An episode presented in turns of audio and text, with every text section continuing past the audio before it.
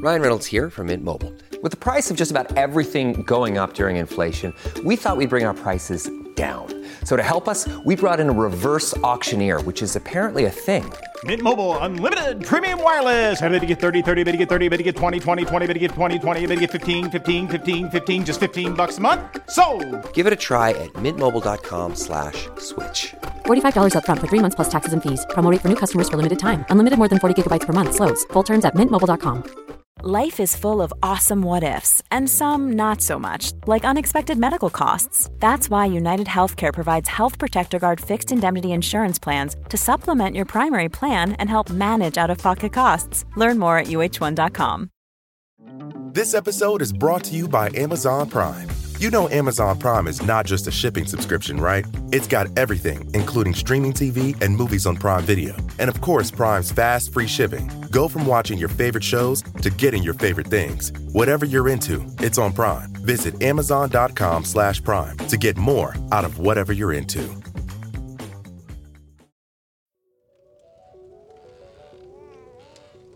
It was a mild Monrovian evening in early November 1938, just a few days after little Ellen Johnson was born.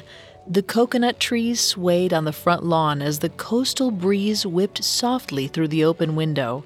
The happy young parents, Jahmale and Martha, sat quietly, rocking their baby's cradle. Then, a visitor arrived. Jahmale and Martha knew what to expect. Another neighbor or acquaintance come to congratulate them on the new child. Jahmale ushered in the elderly man on their doorstep, whose face was wrinkled from smiles. He asked to see the new child. Martha obliged, showing him Ellen's crib. But the guest's reaction wasn't the normal coo of delight followed by praise and congratulations. Instead, he turned to Martha with a strange look on his face. His eyes were wide and dark, and his voice came out harsh and cold. This child shall be great. This child is going to lead. But at what cost, he didn't know. The little baby in her crib burst into a great, gusty cry. Whatever was coming, she could handle it.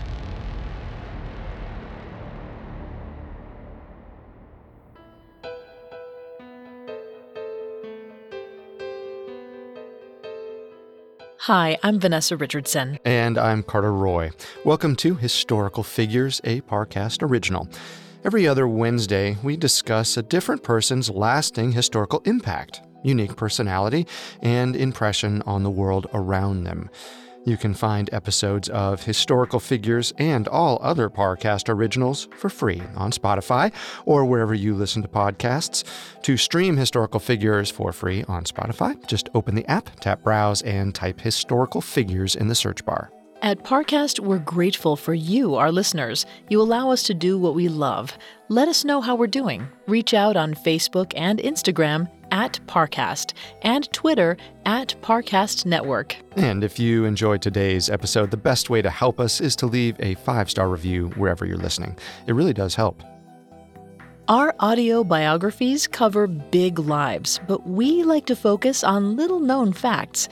Today we're discussing Ellen Johnson Sirleaf, the 24th President of Liberia, first elected female head of state in Africa, and winner of the Nobel Peace Prize. Her difficult early adulthood looked like an unlikely starting point for a world leader. But Ellen's commitment to bringing unity and true, transparent democracy to her divided homeland transcended the circumstances of those years. Through intelligence, drive, and relentless effort, Ellen managed to live an inspiring, successful life that ultimately helped her become the President of Liberia. But she was not universally loved. After 12 years in Liberia's highest political office, it's no surprise her legacy grew complicated. And the woman behind that legacy is even more complex. Let's get back to the story of Ellen Johnson Sirleaf, who, before being president, was a young girl in Liberia's capital, Monrovia.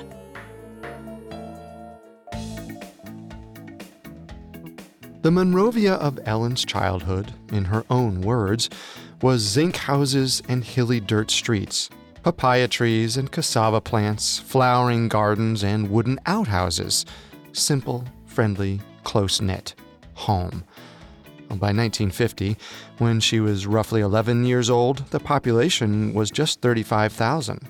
It was simple, but lovely and warm. And it was all these things in part because Ellen was born into a family that was firmly rooted in the power system of the capital.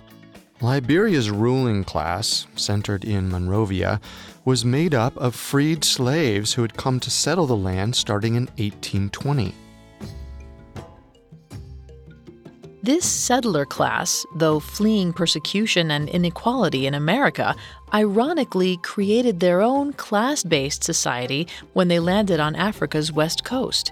They established social, economic, and political dominance over the indigenous African tribes in what they soon started calling Liberia.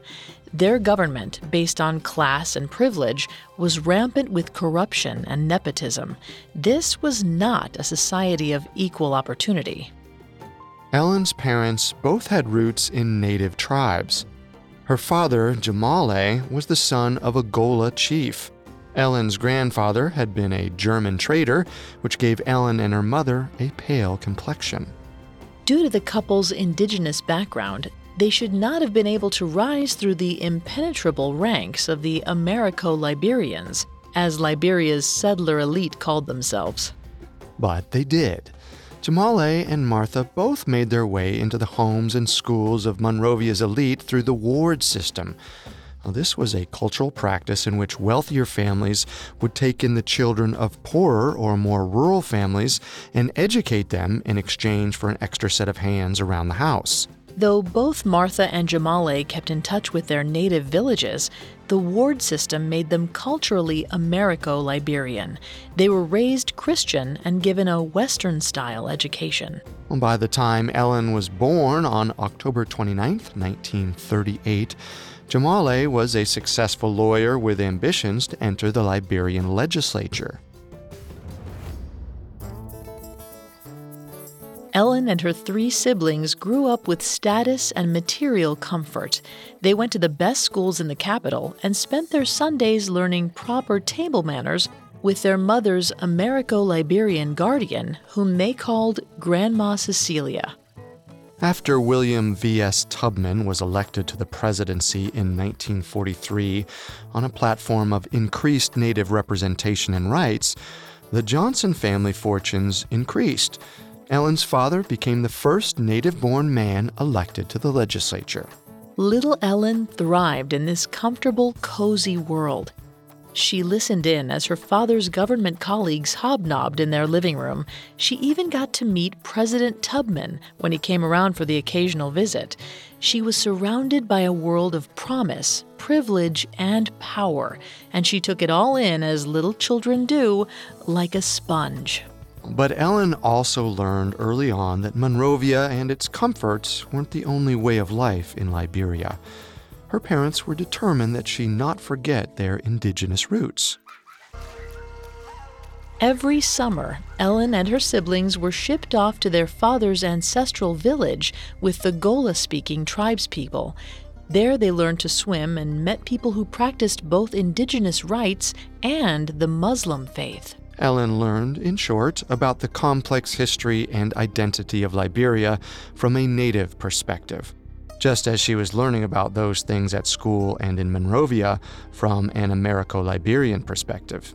She knew that what she saw in Monrovia was Liberia, but although they looked different, what she saw in the Gola village was Liberia too. Something else taught her about the nation's complexities in her early years bullying based on her skin tone. In her memoir, Ellen recounts childhood taunts about the light skin color she'd inherited from her mother. Her schoolmates called her Red Pumpkin, with cruel jibes that she was too light to be a real African. Well, these taunts were like stabs to the heart, but Ellen also knew that she was as African as could be. Staring in her mirror, she murmured to herself, This, this is what Liberia looks like. Just like Monrovia is Liberia, just like Father's Village is Liberia, this was the face of a smart, worthy African girl. She knew she'd find a way to prove it. That ambition was the very seed of Ellen's selfhood, but when she was in her teens in the late 1950s, it was buried beneath the tragedy that hit her family. Her father had a massive stroke, leaving his entire right side paralyzed. No longer able to work, he lost his position in the government. The family income plummeted, and political power brokers stopped coming over for dinner. For Ellen, too, there were massive consequences. The Americo Liberian elites she'd grown up with attended colleges abroad, but Ellen knew she had little hope of getting one of the government scholarships she'd been assured when her father was a legislator. Those scholarships were reserved for the children of the upper crust. And her family was no longer part of the ruling class. It was her senior year of high school.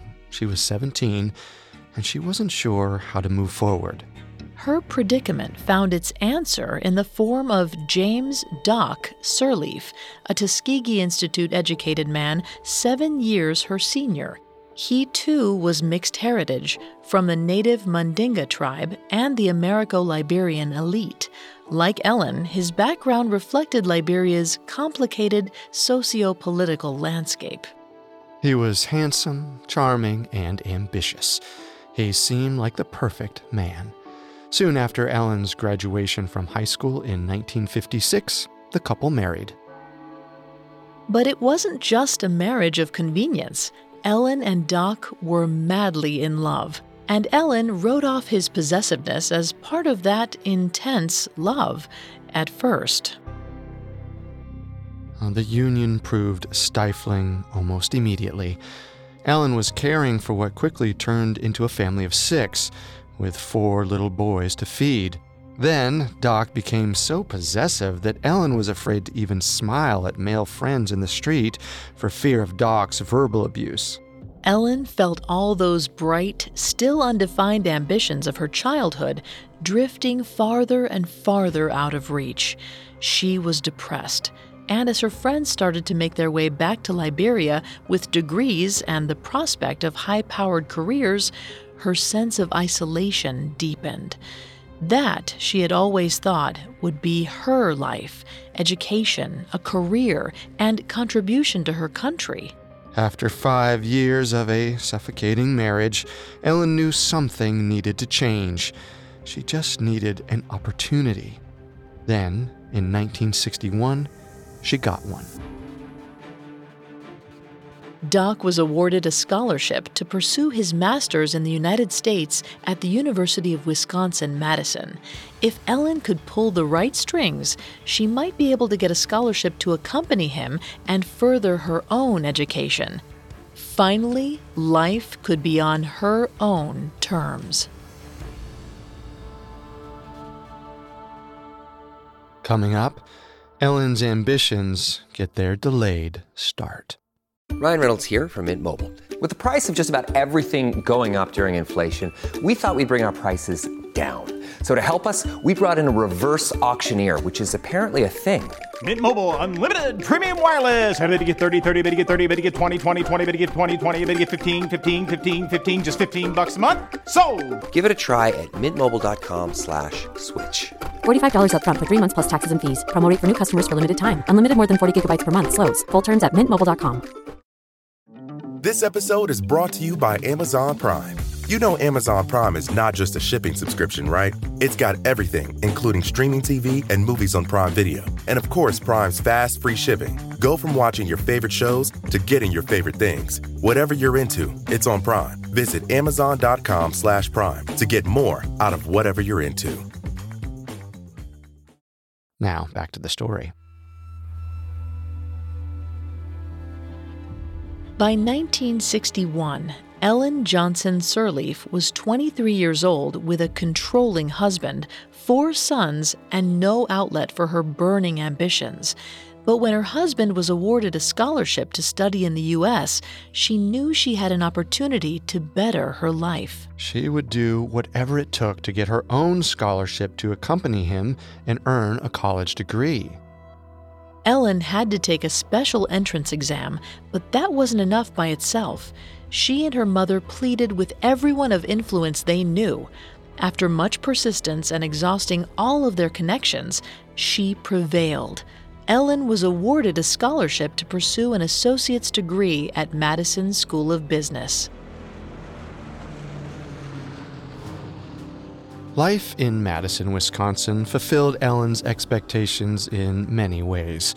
She was a dedicated student and excelled in her courses, but over the course of the year the couple spent together in Wisconsin, Doc's abuse got worse and escalated from verbal to physical. In Ellen's own words, he always did enough to hurt, but not enough to maim or kill, just enough to keep me in a state of fear. Ellen was relieved when Doc's one year degree ended and she was left in Madison for a peaceful second year alone. During that year, she experienced a freedom and peace of mind that assured her her marriage must end, especially as her studies came to a close and she returned to Liberia and her family. She felt trapped. Work provided some escape from the fear and anxiety at home. With her new American degree in hand and hungry determination, she got a job in the Treasury Department. Even more thrilling, she found she actually loved the work. In the field of economics, she started to see a clear channel for her ambitions, a channel through which she could, like her father before her, contribute something of real value to Liberia a sense of accomplishment washed over her. But the more Ellen thrived in her professional life, the more her husband lashed out at her. Doc's abuse became more frequent and less predictable. One evening, Ellen came home and found herself staring down the barrel of a gun. Doc was holding her at gunpoint. But her oldest son, eight year old James launched into action. He threw himself at his father, can of bug spray raised high, and aimed for Doc's eyes. Ellen's heart stopped, unsure of what Doc would do. But the little boy was too small to reach his father's face, and Doc simply looked at his son, confused. He put the gun down, shot Ellen a death glare, and drunkenly stumbled out of the room. Ellen grabbed James, held him close to her chest, and bit down sobs. In Liberia, fathers always received custody of a child during a divorce, but Ellen knew at that moment it was time, even if that meant she was torn away from her boys. In 1965, Ellen Johnson Sirleaf, still just 27 years old, left her husband. Bowing to his demands and the laws of Liberia, she left her children in his care. While the ensuing divorce was far from neat and clean, she was able to maintain relationships with her children, and her relationship with Doc slowly faded from her life, and she turned away from the past with relief. Finally, she could move forward and concentrate on her career. She threw herself into her work, but in doing so, she saw within the Treasury Department and President Tubman's government something that began to trouble her. Tubman had been in office since 1944, which meant he had been ruling for 21 years. Ellen witnessed firsthand rampant corruption throughout his administration. As the 60s wore on, the economy started to turn downward. She became increasingly convinced that the corruption around her was the problem. This wasn't the Liberia she'd grown to love as a little girl, the country that she was determined to be accepted as a part of. That country was better, more fair, and its economy would be better as a result. Ellen was quickly realizing that the Liberia of her childhood was smoke and mirrors. Corruption seemed to be baked into the foundations of the government. Ellen wanted to change that. Few of her colleagues would dare discuss corruption, even if they shared her concerns. President Tubman had been known to drum up treason charges to keep his dissenters silent. Ellen wasn't sure what her path to creating that change would be, so she kept quiet and stayed focused on her work for the time being. She started to impress her colleagues at the Treasury Department, and she caught the attention of one in particular Harvard economist Gustav Papanek, who was advising the Liberian government as part of the Harvard Institute for International Development. While Ellen's role at the Treasury Department was still junior, Papanek saw her potential. She was hardworking, honest, and smart, a rare combination in the Liberian government. When he convinced President Tubman to host a 1969 conference on Liberia's economic future, Papanek made sure that Ellen was invited to speak. When she took the stage that day, her life changed forever. Her speech focused on the reasons behind the current economic downturn. She first discussed the conventional explanations the global collapse of prices for iron ore and other important Liberian exports, the government tax loopholes for large international corporations. But then she launched into her final dangerous point. Liberia would not thrive as long as the government remained a kleptocracy, with power and wealth kept in the hands of a privileged few. The corruption had to stop. The crowd sat in shock not so much at Ellen's analysis, but at the fact that she would dare to say it publicly. Ellen had put her future on the line, but she believed in her message and its urgency. As she watched the economy crumble around her, she knew that Liberia's choices were to change or dissolve into chaos and disaster. Papanek watched Ellen descend from the stage. He was impressed, but worried. He pulled her aside. Her speech was excellent, he said, but after a show like that, she should get out of Liberia. Ellen protested, emphasizing that Liberia rarely arrested women, but Papanek shook his head. She was being foolish. As a way to protect her from Tubman's wrath, he resolved to try and get her a fellowship at Harvard University. Well, the process wasn't simple, but in the summer of 1969, Ellen left Liberia for the United States, first to earn her bachelor's degree from the Economics Institute in Boulder, Colorado.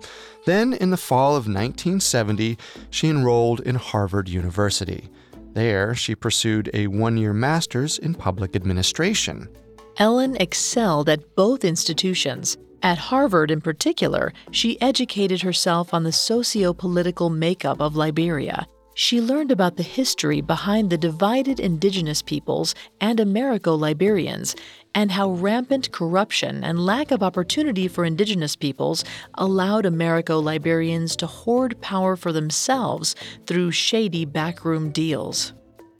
She arrived at Harvard with her keen understanding of Liberia's multiplicity and the country's issues with corruption. She left the university with decisive, comprehensive opinions about what needed to change in Liberia more equality for indigenous peoples, and a more transparent government to weed out corruption. Her steamship trip home from Cambridge, Massachusetts to Liberia in July 1971 was full of excitement and apprehension.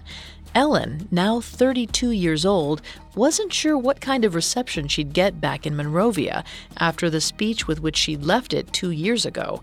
She wasn't sure what kind of work she'd be able to do there now. But then, mid dinner on July 23rd, news reached the ship. President Tubman, after 27 years in power, had died at age 75. Liberia was on the brink of something, and Ellen was certain that she was about to be a part of that transformation. With Tubman dead, a Harvard degree in hand, and her controversial anti corruption speech several years in the past, it wasn't difficult for Ellen to get a new, senior position at the Treasury Department, now called the Ministry of Finance. The new president, 58 year old William Tolbert, seemed committed to an agenda for real change, at least in the beginning. But old habits die hard. Tolbert was surrounded by members of the old Americo Liberian settler elite, and they were loath to give up any of their privileges. They proved very persuasive. Ellen, as usual, was vocal about these problems. She gave speeches insisting on the need for less corruption, equal opportunity for the indigenous Liberians, and a better distribution of wealth and power. Tolbert and the elites ignored her, per usual. But this time, something was different. Ellen wasn't alone in her dissidence. Liberal groups, rooted in the sidelined and oppressed indigenous tribes, were springing up to protest Liberia's inequality and corruption. One of the key issues these new radical groups latched onto was the price of rice. Tolbert and his family owned rice farms and had proposed a price inflation that would allow Tolbert and other wealthy rice farmers to profit, while the country's poor majority were left hungrier than ever. But rice was really just a surface level issue stemming from generations of corruption. On April 14, 1979, a protest turned into a riot on Monrovia's streets. The government responded with repressive measures intended to quell the violence. But these measures only fed the flames. President Tolbert fired the finance minister and appointed Ellen to take his place, likely hoping that her record of speaking out against corruption might make the protesters happy. This was a historic moment for Liberia. Ellen was the first woman to hold this position. For the first time, she really had the power to make change. She understood the frustrations of the Liberian people in the streets. In fact, she shared their hurt. But her excitement at this opportunity was short lived. Tensions between radical, largely indigenous dissidents and the Tolbert government escalated rapidly over the next year. Ellen had barely settled into her new office before, on April 12, 1980, Master Sergeant Samuel Doe staged a coup d'etat. During the coup, President Tolbert was shot in bed, disemboweled, and struck through the head with a bayonet. He was thrown into a mass grave with 27 other victims of the violence. Ten days later, 13 members of Tolbert's cabinet were publicly executed. Only four ministers were spared. Ellen Johnson Sirleaf was one of them. Ellen likely made it through the turbulent, chaotic days after the coup because of her history of speaking out against the Tubman and Tolbert governments, despite the fact that she had worked for them. But she also knew that this protection might wear off at any time. Doe was killing people left and right. She had to get out of Liberia. In December 1980, eight months after the coup, she fled the country. She went to Washington, D.C., and took a position with the World Bank, which she got thanks to her contacts within the Liberian government. Later, she accepted a position in Nairobi, Kenya, as vice president of Citicorp's Africa office. All the while, Ellen was watching carefully as Doe, like Tubman and Tolbert before him, packed the government with his family and friends. Doe might not have been born into the Americo Liberian elite, but he was replicating many of its corrupt practices. Ellen seethed as Doe jailed dissidents. She had predicted this would happen. The economy floundered, staying afloat with loans from the U.S., which was determined to keep Liberia out of the Soviet bloc. But then, in 1985, thanks to increasing internal and international pressure, General Doe announced that Liberia would have a general election, and Ellen was still hopeful enough about the future of Liberia to get excited. So much so that she dared to run against Doe as the vice presidential candidate of an opposing party. she knew the decision could be dangerous. But she had to try.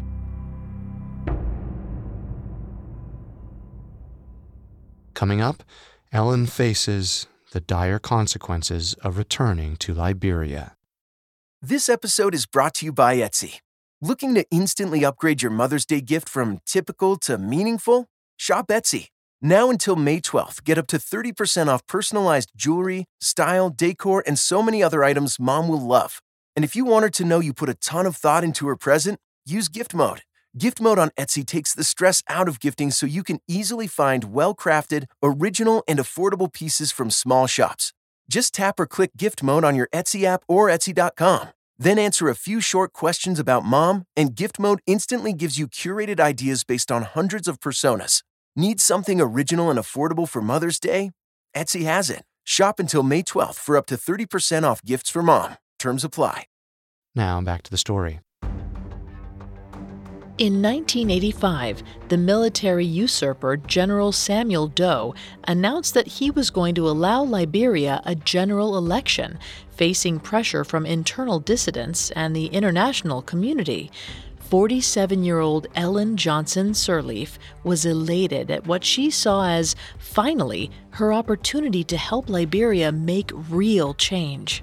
She left her post at Citibank in Kenya, returned to Liberia, and ran for vice president. But it quickly became clear that Doe had no intention of letting opposition parties run campaigns.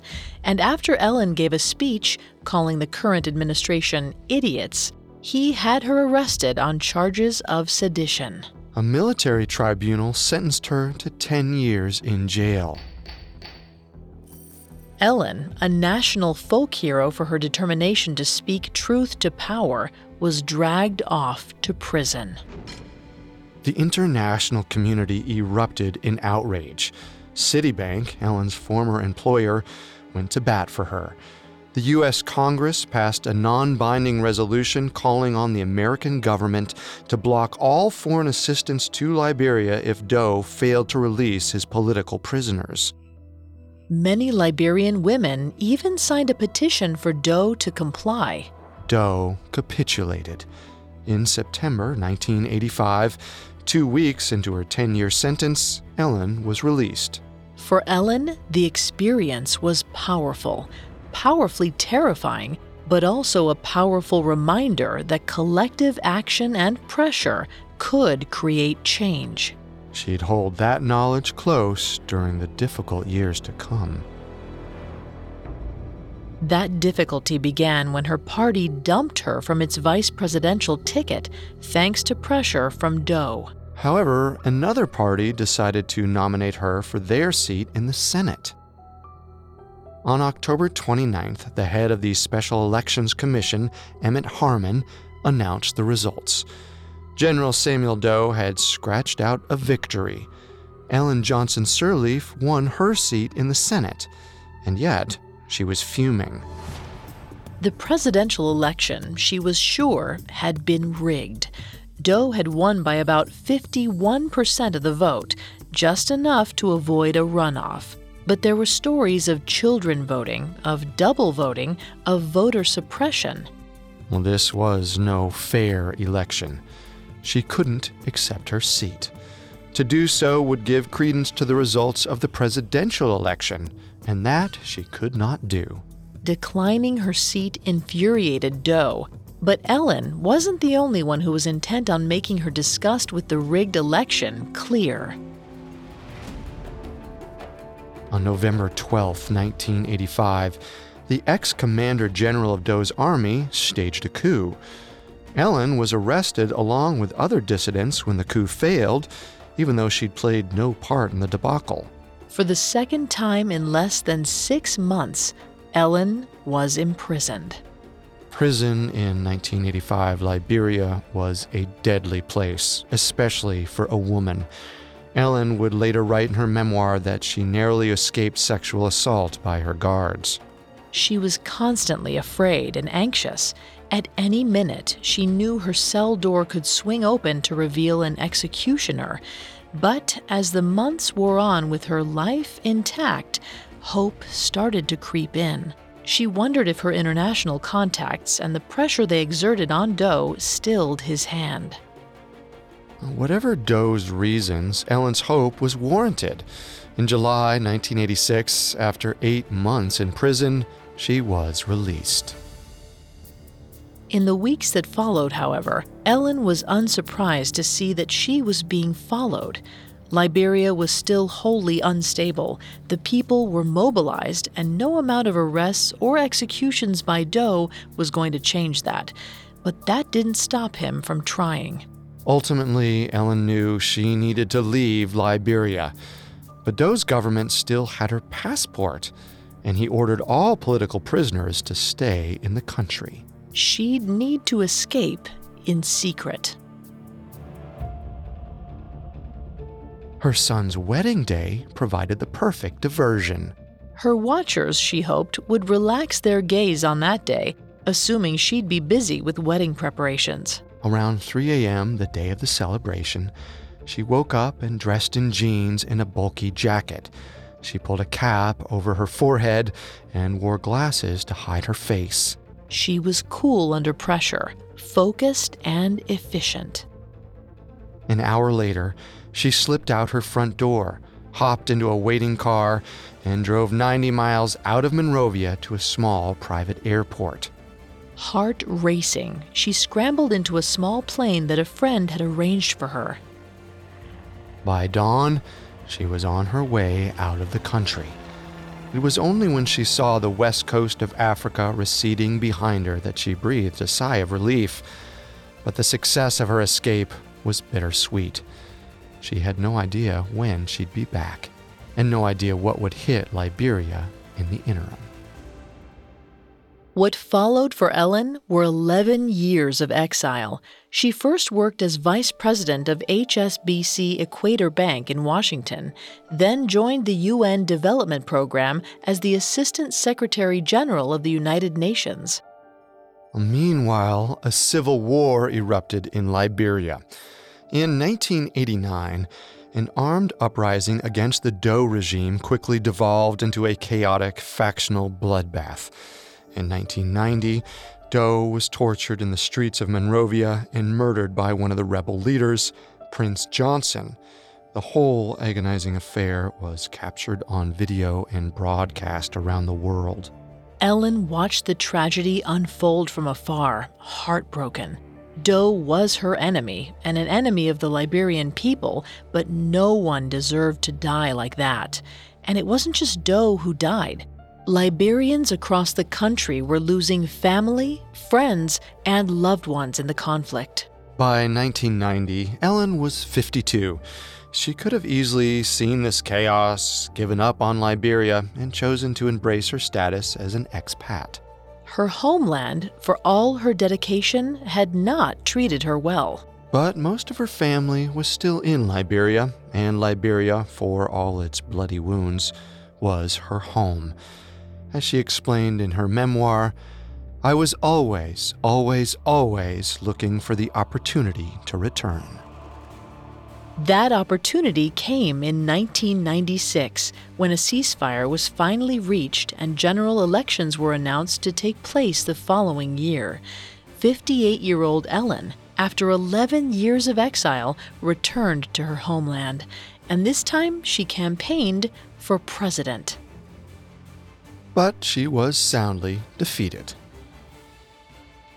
Ellen's emphasis on change and reform may not have been so welcome in a country that wanted peace and stability. Charles Taylor, one of the warlords who played a prominent role in the Civil War, seemed like a more secure option for a country ravaged by conflict, despite the brutal way in which he'd helped slay Doe, or perhaps because of it.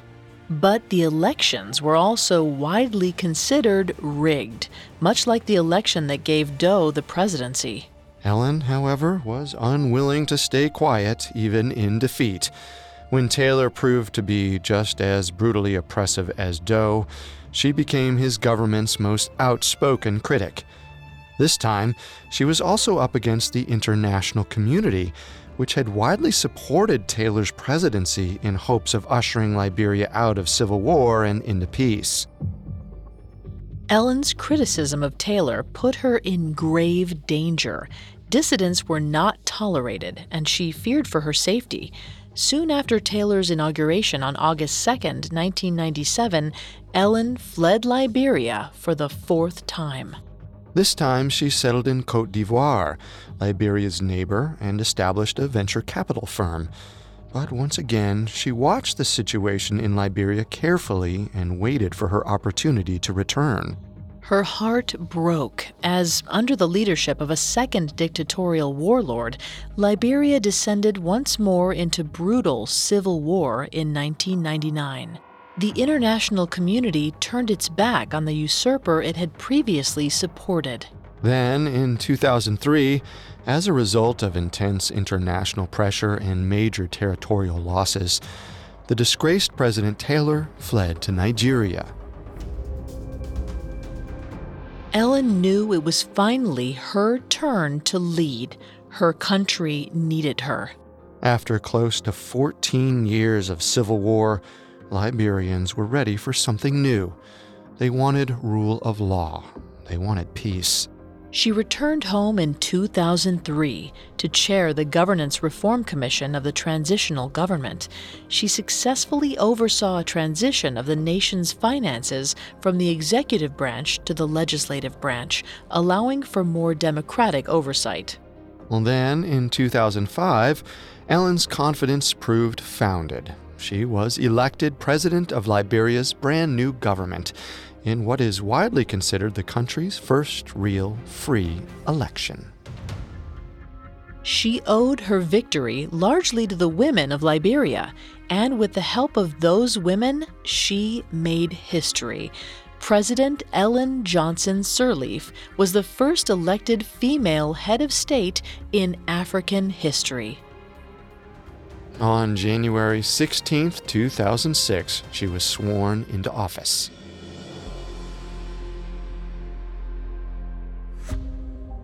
Liberia entered a new era of peace. For many Liberians, that was the greatest gift Ellen could possibly give them.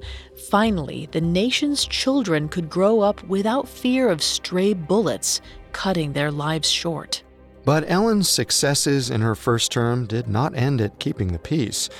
She erased $5 billion of Liberia's foreign debts after three years in office, and by the end of her term in 2011, she had increased the government's yearly budget from $80 million to $516 million. Her years working in international finance paid off. She knew how to negotiate a good deal and how to work with the global community. Those skills helped her run an effective foreign policy overall. She negotiated the end of trade sanctions against Liberia, she started to move the country's reputation away from the instability of the civil wars. But Ellen was also acutely aware of Liberia's need for social change. She instituted free, universal elementary education, and her government established one of the most comprehensive anti rape laws in Africa and a fast track court for gender based violence.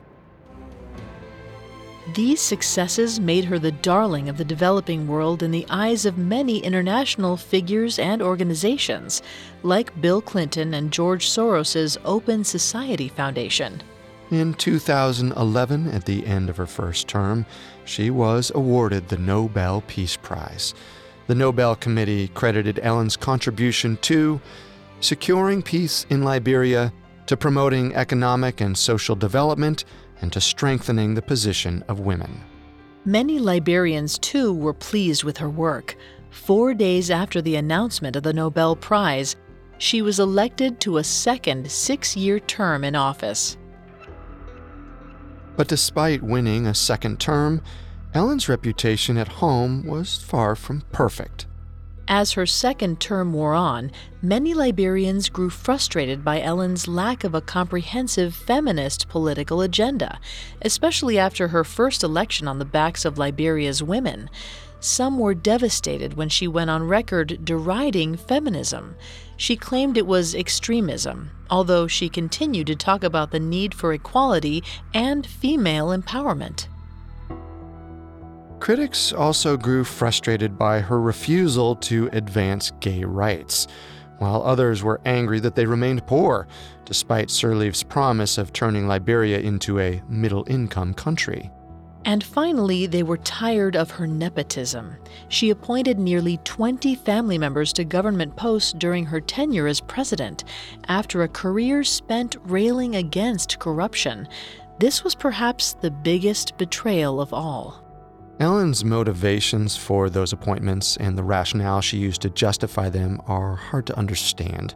But what's clear is that many of her one time allies grew frustrated with the hypocrisy. Leymah Gbowee, a Liberian activist who shared the Nobel Peace Prize with Ellen, even resigned from her government post in 2012 to protest what she saw as the president's tolerance for graft. It would be short sighted to condemn President Ellen Johnson Sirleaf's entire presidency or career because of that failure, however. And in 2017, she cemented her legacy by doing something no Liberian leader in recent memory had. At the end of her second term in 2017, Ellen stepped down from her presidency without a fight, as the Constitution mandated. This was Liberia's first peaceful democratic transition of power in 73 years. And like the 12 years of peace she safeguarded for her country, it was a powerful gift for Liberian democracy. While Ellen didn't run a faultless government, far from it, in fact, by preserving democracy in Liberia, she opened up the field for better governments to follow and set an example, hopefully, for generations to come. Today, her legacy remains as complicated as her tenure in office. Her success serves as a model for ambitious women like herself. Her decision to be open about the domestic abuse she suffered during her marriage helped demonstrate that survivors need not be defined by their experiences. And her story seems to have inspired other women to enter politics in Liberia. In 2017, the last year of her presidency, 16% of candidates for the House of Representatives were female, the highest proportion in history. However, in 2019, UN data showed that women accounted for around 12% of Liberia's legislature. In addition, Liberia still faces widespread corruption and poverty. The transparent, equitable democracy Ellen's presidency seemed to be auguring is still a ways off. But despite it all, Ellen remains a remarkable, trailblazing figure. More than a year after stepping down from office, she's still busy giving speeches and tweeting about the need for increased equality, democracy, and development across Africa and the world. She believed in a country that seemed beyond hope. Her story is far from over, but her legacy is already one of peace, promise, and integrity.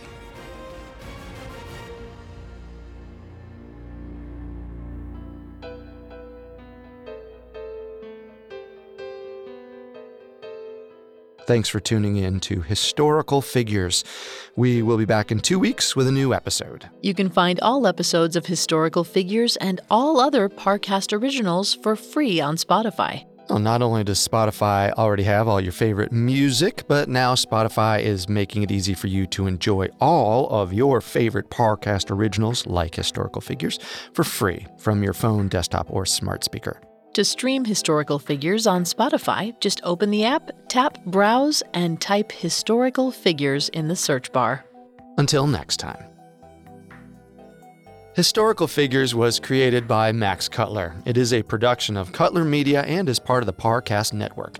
It is produced by Max and Ron Cutler, with sound design by Anthony Valsic. Production assistance by Ron Shapiro, Paul Mahler, Carly Madden, and Maggie Admire. This episode of Historical Figures was written by Nora Battelle and stars Vanessa Richardson and Carter Roy.